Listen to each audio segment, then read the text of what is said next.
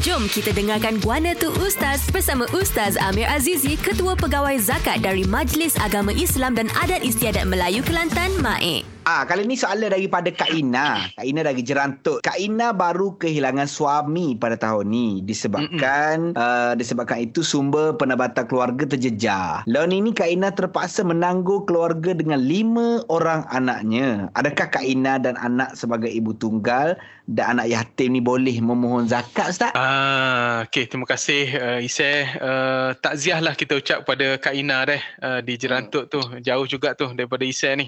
Uh, so uh, kita uh, yang kalau bab gini dari hukum Islam kita nak sebut sudut hukum ibu tunggal ataupun anak-anak yatim macam tadilah Kak Ina tu dia ada ibu tunggal tak ada dia jaga anak seorang-seorang dan anak-anak yatim tak ada bapa eh, atau tak ada mak sendiri pun dia dia bukanlah termasuk kategori asnaf. Sebab asnaf ni dia dah ada 8 golongan je. Macam yang disebut dalam Quran.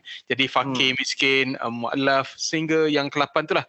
Jadi uh, nak jawab pada soalan tadi kalau orang ni macam Kak Ina tadi dia nak mohon zakat boleh tak? Boleh je dia orang ni mohon zakat daripada pejabat zakat atau majlis agama Islam negeri lah. Kalau di Kelantan hmm. di di Maik. Kalau di Pahang boleh ke majlis agama Islam adat resam Melayu Pahang lah Mm-hmm. Tapi uh, kita akan semak dulu.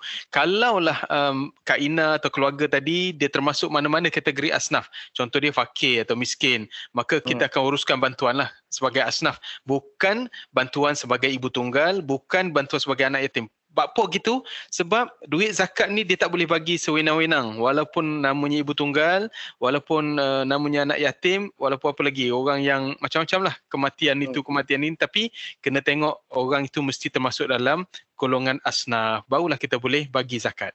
Ah oh, hukum agama tu. ah ya saya faham, faham ustaz. Beres ah, beres.